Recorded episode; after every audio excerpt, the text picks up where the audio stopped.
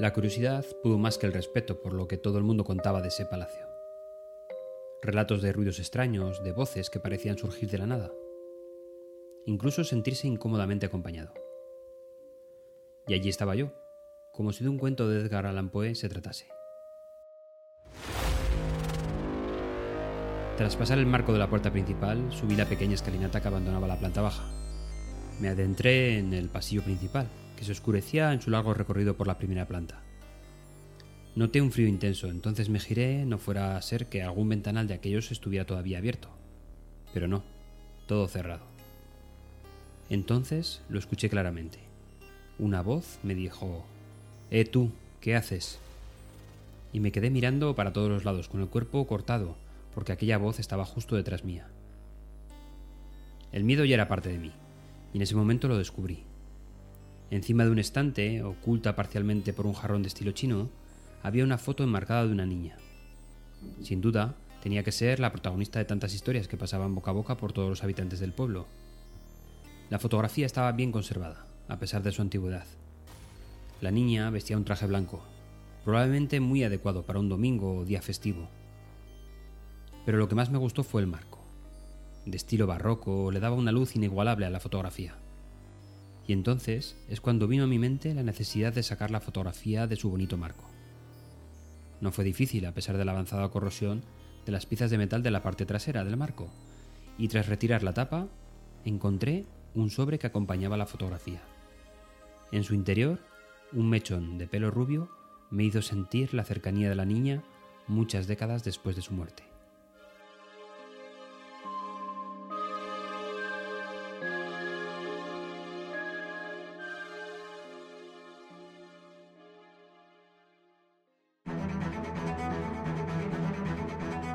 A veces una fotografía es mucho más interesante cuando un marco de fotos eh, la realza. Y algo similar pasa con el tamaño de las diapositivas en nuestras presentaciones. Hoy veremos cuáles son las dimensiones más óptimas para la pantalla o el proyector. Cuando las diapositivas digitales sustituyeron a las fotográficas como forma dominante de presentación de diapositivas, todas estas existían en una relación de aspecto 4:3. En consecuencia, los proyectores y las pantallas se instalaban y optimizaban en las salas de presentación y las aulas para las diapositivas 4:3. Dado que las pantallas de los ordenadores de sobremesa y portátiles se han hecho más grandes con el paso de los años, hoy en día todas presentan un formato panorámico de alta definición. A su vez, las aplicaciones de presentaciones también han ofrecido la opción de un tamaño de panorámica 16:9.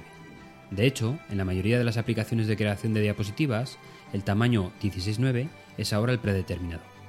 Por lo tanto, muchas instituciones han instalado proyectores de alta definición y pantallas más anchas para las diapositivas 16:9 la decisión de presentar diapositivas en formato 4.3 o 16.9 depende totalmente del tamaño del proyector y de la pantalla de la sala de presentación. Si se presenta una diapositiva 4.3 en una sala optimizada para una diapositiva 16.9,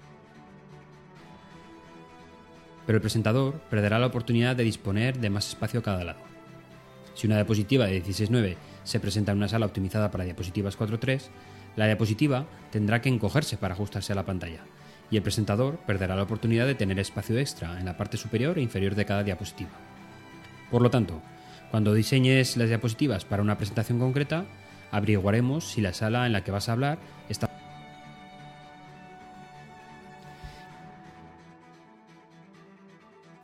Casi todas las presentaciones ahora mismo se realizan vía aplicación de videoconferencia. Y casi todos nuestros ordenadores tienen pantalla 16.9. Por lo tanto, si la videoconferencia es lo tuyo, ya sabes qué formato será el preferido para tu audiencia remota. Para la reina Victoria el verdadero arte estaba en el luto. Tras la muerte de su marido, el príncipe Alberto, en 1861, Victoria mantuvo el luto públicamente hasta su muerte, 40 años después. Y a menudo llevaba alrededor del cuello un relicario con un mechón del cabello de Alberto. Hoy nos resultarían macabras las joyas o las decoraciones para el hogar hechas con el cabello humano, pero nadie pensaba así en la época victoriana. La tasa de mortalidad del siglo XIX era mucho más alta, y casi todos los funerales se celebraban en casa. La gente no solo estaba acostumbrada a estar cerca de personas que agonizaban o acababan de morir, sino que las asociaciones que hacemos hoy, en el sentido de que un cadáver es algo horripilante o atemorizador, eran un poco distintas. Eran más una cuestión de sentimiento y emoción, y demostrar a otras personas que había una relación de parentesco. Las labores con cabello eran una tarea femenina aceptable de la clase media, muy arraigada en una cultura de consumo. Una manera de cuidar de la familia y del hogar. Puede haber muchas razones por las que la tradición de las labores con cabello se extinguió después de la era victoriana. Pudiera ser que se debiera al advenimiento de las casas funerarias, que sacaron la muerte de los hogares de la mayor parte del norte de Europa y Estados Unidos.